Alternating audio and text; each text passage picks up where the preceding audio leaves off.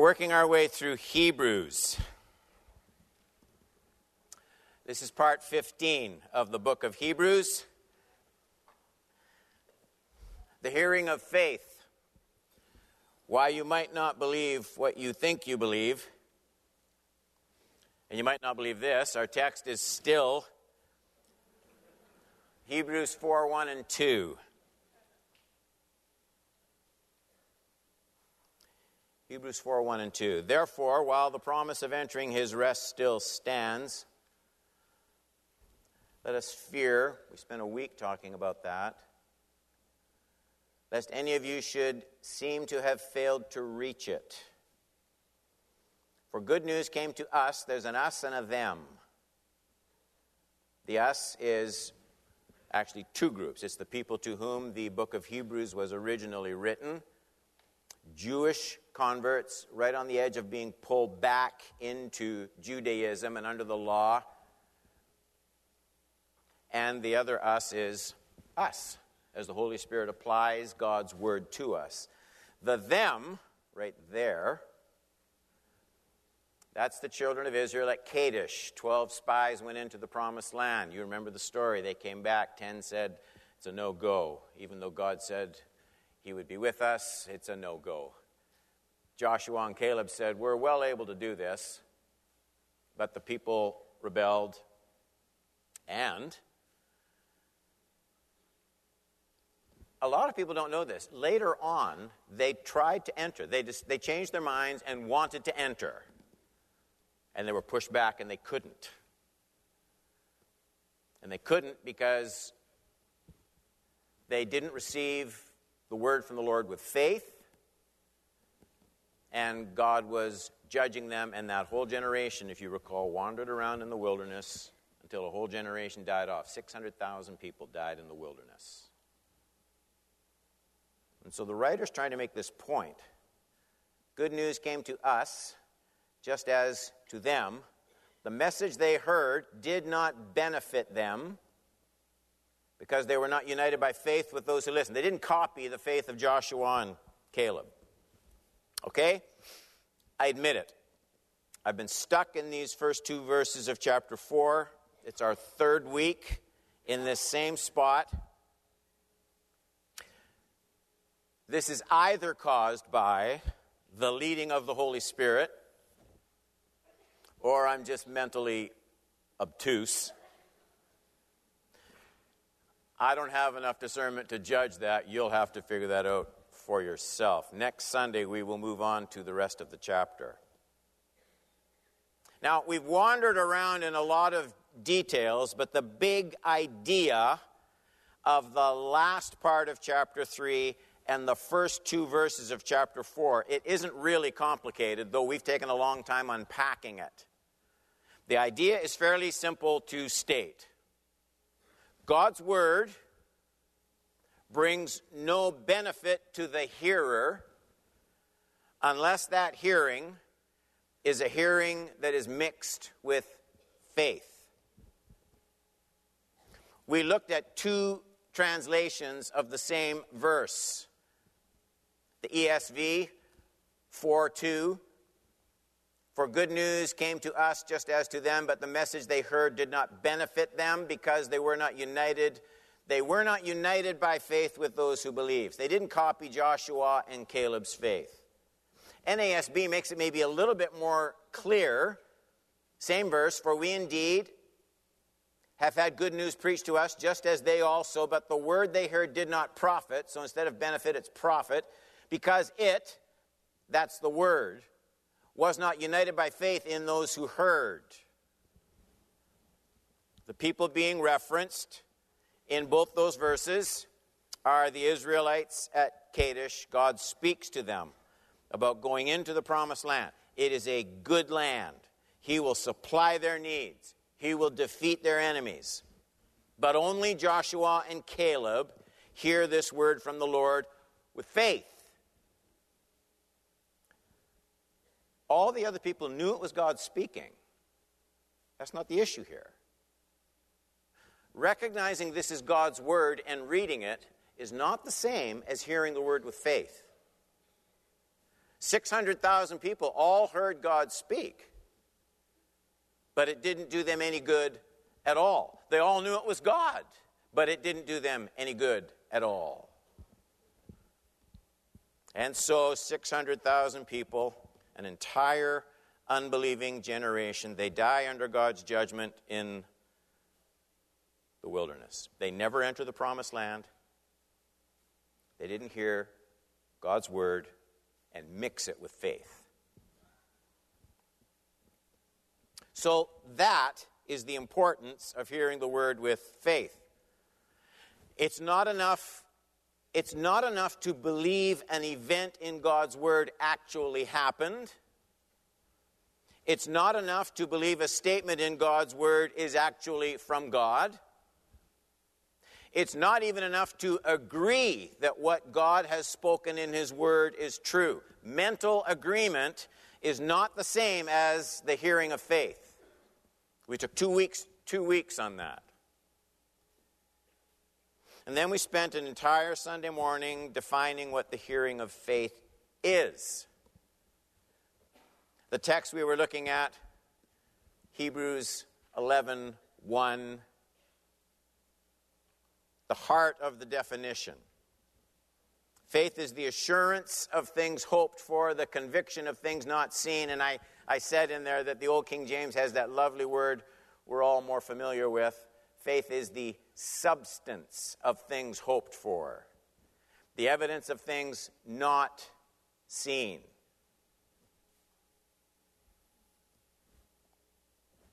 Substance. That's a perfect word for it. Faith gives substance to things unseen. It's not just acknowledging them, agreeing with them. The, the, the hearing of faith makes invisible things, past and future, it makes those things substantial, substance in my life right now. And so we talked about that last week. Your faith and mine is full of presently unseen realities. Some are in the distant past the incarnation, the cross, the resurrection, the ascension. All of those things happened a long time ago. There's just no way outside of some science fiction movie of transporting yourself back there to those physical events again. They're, they're unseen. You can't touch them, you can't hold them in your hand. They happened a long, long time ago. I can't give, I can't give physical, material substance to any of those things anymore. Some unseen things are still in the future. The second coming, the resurrection of the dead, the final judgment, the new creation. The church doesn't talk anywhere near enough about the new creation. None of those things has happened yet. I can't make any of them materially, physically present. And so here's where we landed faith is the substance of things hoped for, the conviction of things unseen. So, physicality, like this, physicality is not the kind of substance the hearing of faith gives. Things long past, things yet to come, they can't be made materially present. Not right now. And, and that's not the kind of substance the writer of Hebrews says faith produces. It's a different kind of substance. Well, what kind is it, Pastor Don? The hearing of faith, this is how we were wrapping up last week. The hearing of faith gives a present moral substance to invisible things. It gives it gives moral application to events, statements from God's Word. The hearing of faith shapes and conforms my present life, my present affections, my present decisions. The hearing of faith shapes my life around these presently unseen things, and we spent all last Sunday looking at specific examples. The hearing of faith as it relates to the cross, the hearing of faith as it relates to the resurrection, the hearing of faith as it relates to coming judgment. That's all online. You can look at it. I, I don't have time to do it all again. So today's emphasis is the logical conclusion to this three parter on these two verses. If the hearing of faith is so crucially important, and I think the text would say it is, if nothing of God's revelation brings any benefit to me without the hearing of faith, well, how, how can I learn to do that better? Somebody pick up the phone. How can I learn to do this better? What, what are the ways in which I can join with the Holy Spirit in tuning my ears and tuning my heart to the hearing of faith so that the word I receive from the Lord doesn't leave me without benefit and without profit, but it accomplishes God's purpose in my life? Okay, what, what, what can we do to put ourselves on this pathway. Point number one I have two thoughts I want to leave with you. In all the daily uses of our mind, there is nothing more destiny shaping than meditating on spiritual things. I want to look at another text and come back to Hebrews. 2 Corinthians 3 17 and 18. So, in all the daily uses of your mind, it gets used a lot every day. Planning, organizing, thinking about words to say, thinking about where you're going, choosing directions, building relationships, making decisions. You use your mind in all of those things. But in all the daily uses of your mind, there is nothing more destiny shaping than meditating on spiritual things. 2 Corinthians 3 17 and 18. Now, the Lord is the Spirit. So there's this Trinitarian reference right up front. Where the Spirit of the Lord is, there is freedom, liberty in some translations. And we all, with unveiled face, this is the verb I want to focus on, beholding the glory of the Lord, are being transformed into the same image. What image is he talking about? Well, that one, the Lord. From, from one degree of glory to another. So it's a gradual process. It's not instantaneous, he's saying, it's incremental. For this comes from the Lord, again, who is the Spirit. Now, the third chapter of Second Corinthians is a pretty involved chapter centering on the difference between the old covenant of law, that's the repeated reference to Moses in that chapter, and the new covenant of grace and the inward work of the Holy Spirit. If you had to try and pick out one verse that kind of summarized the whole chapter, you might pick verse 14. I didn't read that one to you. But their minds, this is the, the children of Israel, Jewish people, for to this day, that's as Paul writes, when they read the Old Covenant, that same veil remains unlifted because only through Christ is it taken away. It's really interesting what he says there. It's not the subject of today's teaching, but the idea here is no one can properly grasp the whole picture of God's revelation, Old Covenant, New.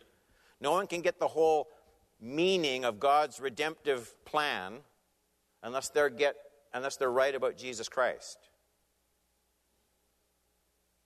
So, so, what Paul is saying is no one can help but misunderstand God's revelation apart from seeing everything coming to a, a glorious, grace filled, Holy Spirit fueled completion of it all in Jesus Christ. So, apart from the work of the Holy Spirit in revealing Christ, human hearts will remain bound and blind and confused. This is the explanation of every religion on the planet. If you don't get Christ right, you will get everything else wrong.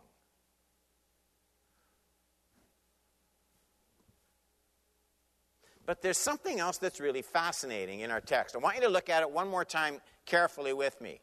Same verses, 17 and 18.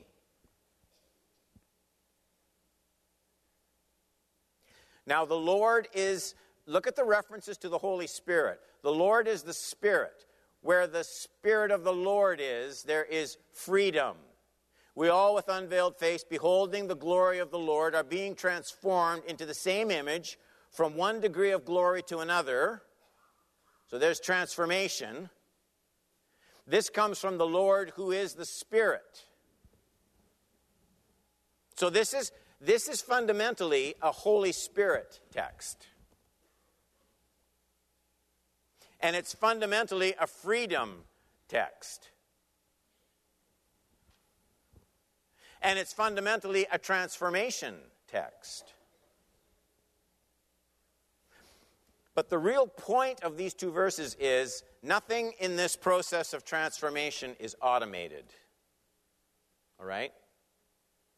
Don't you love things that are automated? You have one of those coffee things, you take the little pod, you put it in. Do you want it strong? Do you want it medium? Do you want eight ounces? Do you want 10 ounces? Rini looks for the extra caffeine button. There's not an extra caffeine button. That's all. I make my own tea and coffee now, all by myself. Yes? It's all automated. You take it, you put it in, you slap it down, you hit a button, boom.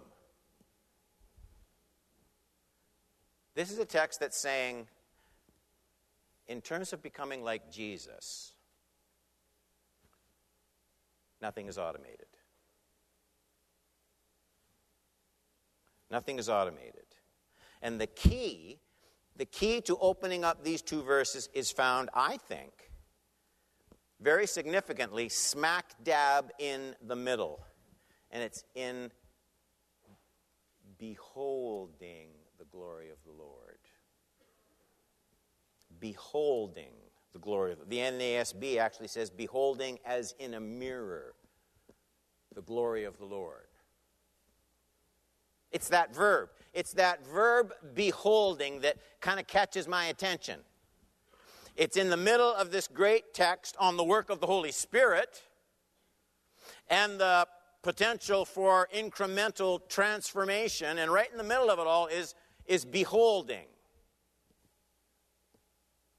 The the Spirit does the transforming, but we do the beholding. Or maybe it would be better to say the Spirit does the transforming as we do the beholding. No beholding, no Holy Spirit transformation. It's not automated. I think that's a better way to understand this text, and I want to try to show you why. Interestingly, there's another text about mirrors and beholding in the New Testament.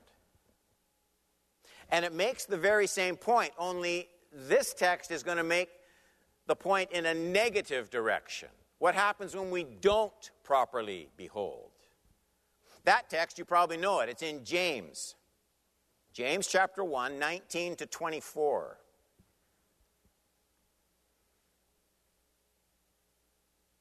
Know this, my beloved brothers. So he's, he's writing to the church, Christians. Let every person be swift, quick to hear, slow to speak, slow to anger. So here's an issue anger, temper. The anger of man does not produce the righteousness of God. Therefore, put away all. Now we've got some other things filthiness, rampant wickedness. And receive with meekness the implanted word, notice, which is able. No problem with the word. Able to save your souls. But be doers of the word and not hearers only. This is interesting. Deceiving yourselves. I take that to mean that it is very easy for someone like me and someone like you today to think that because we, we somehow got our, our heads around a passage, that we accomplish what God wanted for our lives in a service like this. Right? That's us there's a, there's a deception that settles in that the, that the process is done before it's done. For if anyone is a hearer of the word and not a doer, and now you get the same image that we looked at from 2 Corinthians. He is like a man who looks intently at his natural face. See it? In a mirror. There it is again. For he looks at himself and goes away and at once forgets what he was like. There's a lot going on in that text. You could spend a whole morning on it. Don't panic, we're not going to. James pictures a person with a bad temper, anger. Then James pictures a man or a woman all bound up in habitual sin, filthiness, rampant wickedness. Rampant wickedness means uh, wickedness that is culturally acceptable so that it runs wild. There's, there's no pressure pushing it back in the box.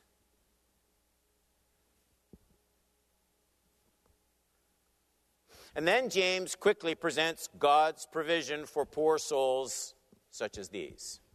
God has a fix.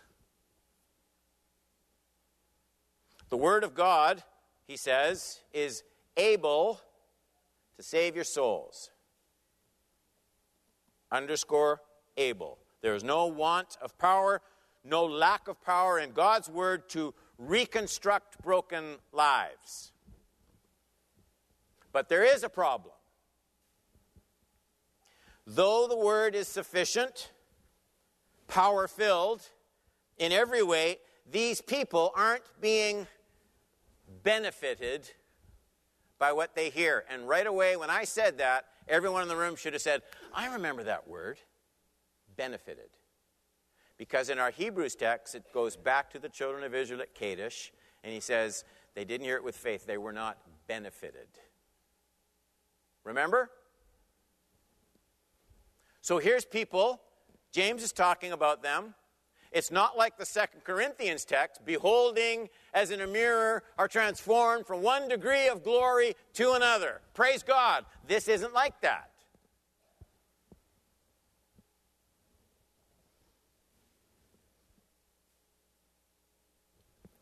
So that word benefited takes us right back to the Hebrews 4 1 and 2 Therefore, while the promise of entering his rest still stands, let us fear lest any of you should seem to have failed to reach it. For good news came to us, just as to them, but the message they heard did not say it. Benefit them, because they were not united by faith with those who listened. So that's, that's what that Old Testament example in our Hebrews text is all about. It's what James is talking about. Hearing the word in a way that brings no profit, no benefit so, in the reference to the children of Israel at Kadesh in our Hebrews text, let's just ballpark the numbers. Let's just say 600,002 people heard the same word from the Lord. 600,002. And the word of the Lord didn't benefit 600,000 of them. Those are not good odds. So, the writer of Hebrews warns his new covenant believers and warns you and me today, not to hear God's word the way those followers of Moses heard it. They didn't mix their hearing with faith. Now, what we're trying to understand is how can we incline our hearts to meditate deeply on spiritual things? And so we looked at two texts. Just a quick review. The two texts we looked at are right here. The positive is in 1st 2 Corinthians 3:18. We all with unveiled face beholding the glory of the Lord are being transformed into the same image from one degree of glory to another. James gives you the opposite. For if anyone is a hearer of the word and not a doer, he's like a man who looks intently at his natural face in a mirror, for he looks at himself, here's the words, goes away, and at once forgets. So here, transformed from beholding, here, forgetting because of leaving. Okay, everybody see that? So James says our person spinning out of control with a bad temper, and our person bound by inward dominating sin and habit, they need the Word of God. That's what he says. and he says the Word is powerfully able to bring about transformation, it's able to save your souls. But these people aren't being saved in James' example. These people aren't being changed. Nothing is working right. They are getting no benefit from standing in front of the mirror of God's Word. They're getting nothing. Same temper, same sins, no transformation. And here's the don't miss point James tells us why these people are not benefited from hearing the word of the Lord. And it's exactly the substance of our first point, where I said the most important thing you will do with your mind on any day is meditating on spiritual things.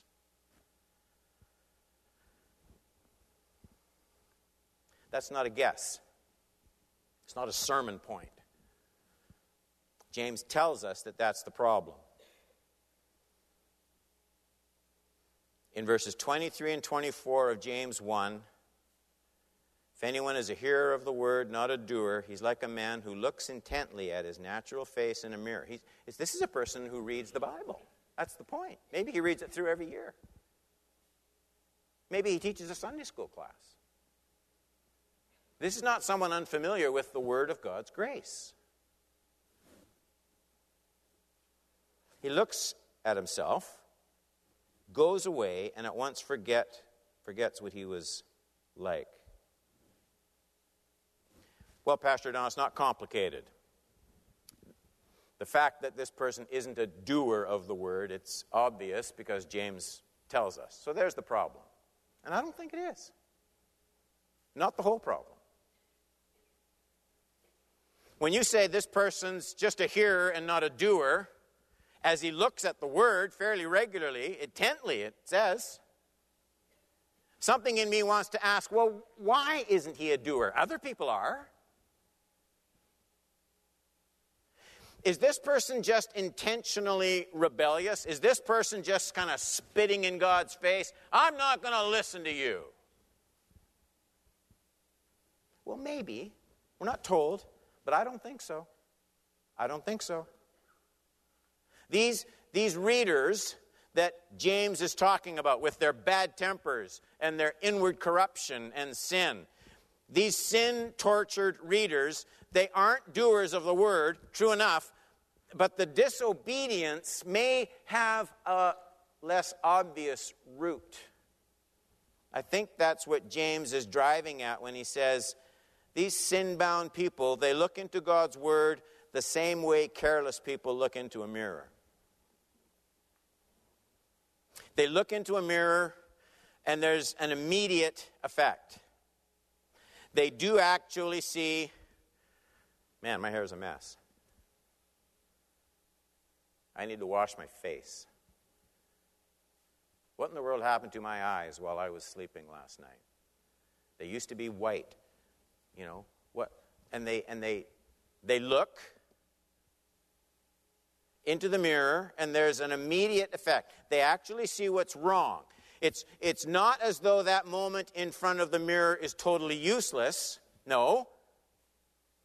Rather, it's that moment wasn't sustained with its impact. 124 of James. For he looks at himself, then goes away. That's what happens first. He leaves. The result of that leaving is at once he forgets what he was like.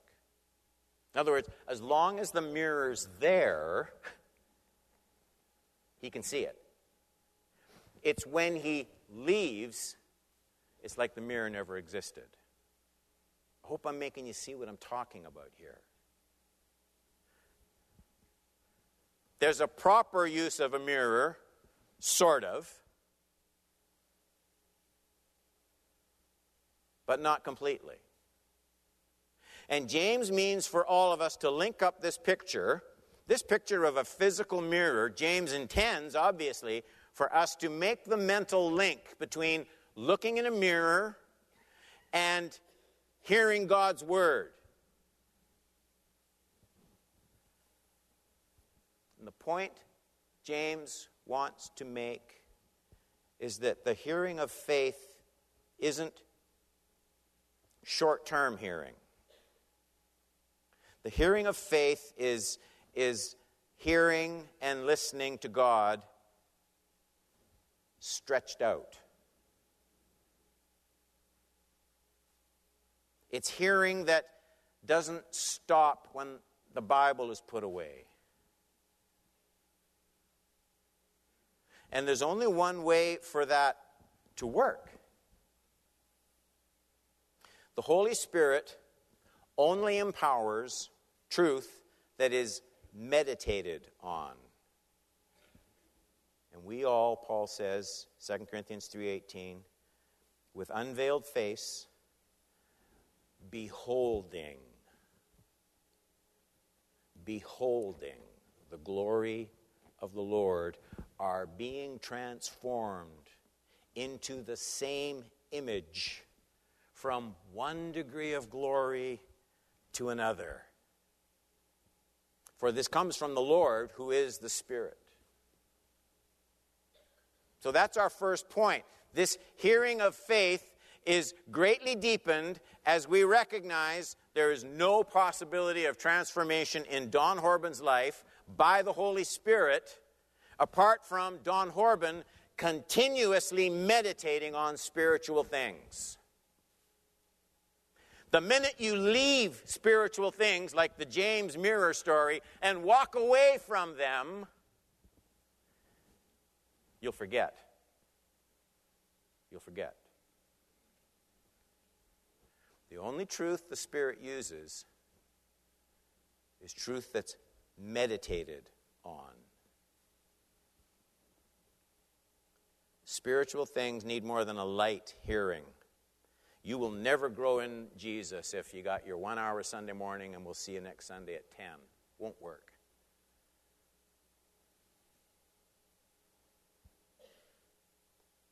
There's the need for a deep embedding in our minds. You know how you buy sunglasses? I've used this illustration before. Green tinted sunglasses. You put them on, and everywhere you go, everything looks what?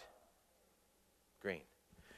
That's meditating on spiritual things. So you've got these truths from God's Word, and everywhere you go, everything you see, say, and do is, is through the color of God's revelation. Everything. It becomes the lens through which you see everything in life. Point number two. There are only two, so we're almost done. My dad used to teach homiletics at a Bible school in Saskatoon, and I was in the class where a kid put up his hand and said, How many points should a sermon have? My dad instantly said, Well, at least one. I thought that was a good.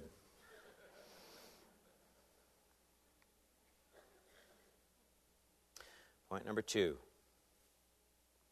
the Holy Spirit will faithfully grow our love for spiritual realities we have made dwell continually in our minds.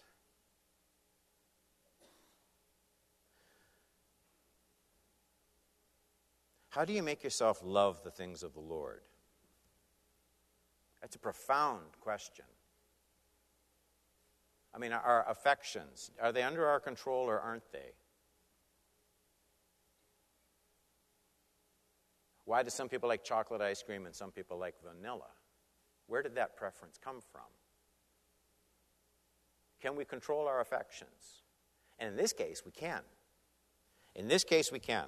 Colossians 3:16.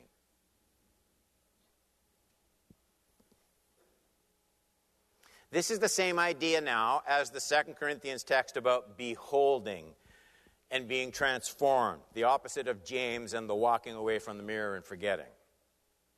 So this is about the word again. Let the word of Christ, and here's this, you know, the beholding word, here it's dwell in you richly. So that's the instruction. Everything else, here on to the end, is how this happens. Let the word of Christ dwell in you richly, and then teaching, admonishing with all wisdom, singing psalms, hymns, spiritual songs, thankfulness. That's how you let the word of Christ dwell in you richly. So the activities of the last portion of that verse are just the means by which the word of Christ is made to dwell. Dwell. Let it dwell. Not visit dwell. So, dwelling is more than knowing, dwelling is more than reading, dwelling is more than agreeing, dwelling is more than admiring. Paul has in mind a kind of constant inward spiritual intuition. He's talking about a kind of inward shaping. Worship grows from this inward indwelling. Thankfulness grows from this inward indwelling. Love grows from this inward indwelling. You can't love what you don't set your heart on.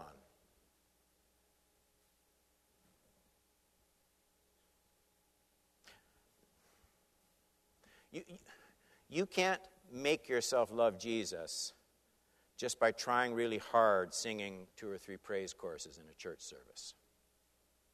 That's very important. I'm not belittling it. Worship needs to be expressed, passionately expressed.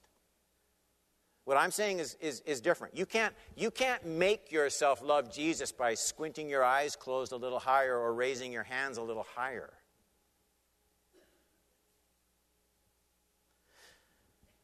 Without this meditative, inward dwelling of the Word, spiritual things will always be limited to temporary periods of spiritual excitement. We will be limited to temporary pangs of conscience at sin. There'll come spiritual insight and joy for brief periods. You, you, you, can't trick your mind into loving spiritual things. This can't be faked before God.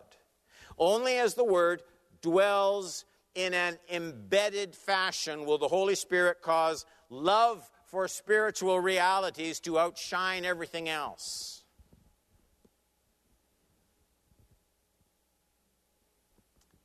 This is what the hearing of faith does. It, it meditates on what it hears constantly. So it never dismisses it. It, it, it's, it, it stretches out the hearing, the thinking about spiritual things. Then what happens is the Holy Spirit starts to shape the life around the truth that is constantly meditated on. And then what happens is the Holy Spirit causes you to love the things that you constantly meditate on.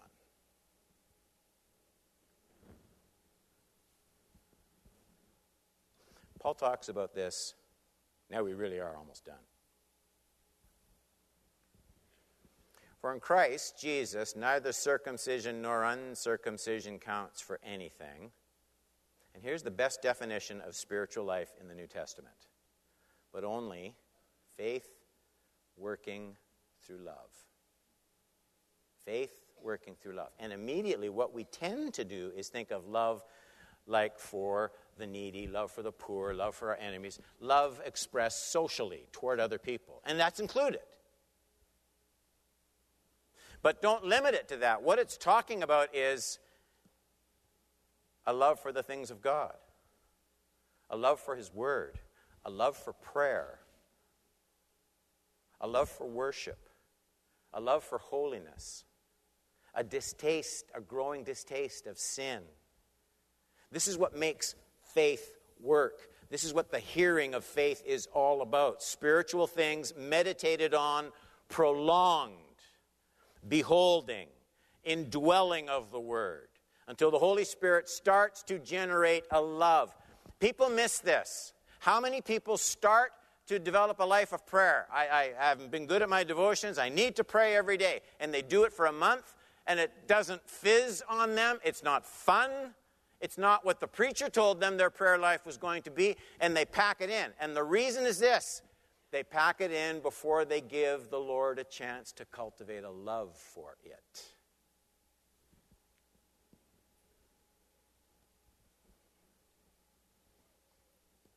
Truth meditated on, thought about, pondered, considered constantly, like the green tinted sunglasses, the Holy Spirit will produce a love it's not just charity, this love that Paul talks about. Acts of kindness and mercy to others. It includes that, but it's much more.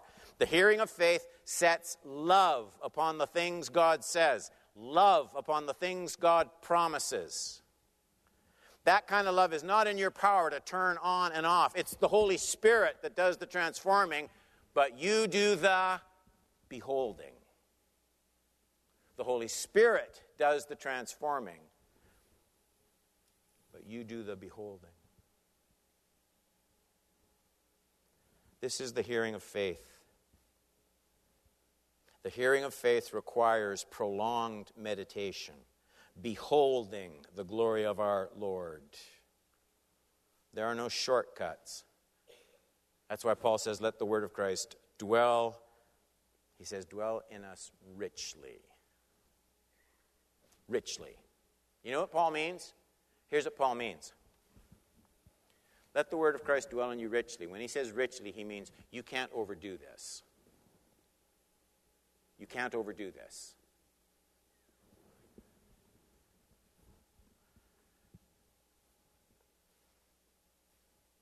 Most hearers will undervalue meditation concentration on spiritual truth for prolonged stretches of time, and they will never make them substantial. Faith is the substance. You do the meditating. I don't mean sitting in a corner, you know, contemplating your belly button. I mean meditating on the Word. In His law, He meditates day and night. That's what I'm talking about. So you don't just read, you think about what you read. Write down notes. Pray about what you read. Next day, start thinking about it again, what you read the day before. Give time to it. And here's what happens the Holy Spirit will start giving you love for spiritual things. Who cares? You have crossed the Jordan River in your Christian walk when, when you not only pursue righteousness, but when you start to prefer righteousness. That's where transformation really happens. Everyone said? Let's pray.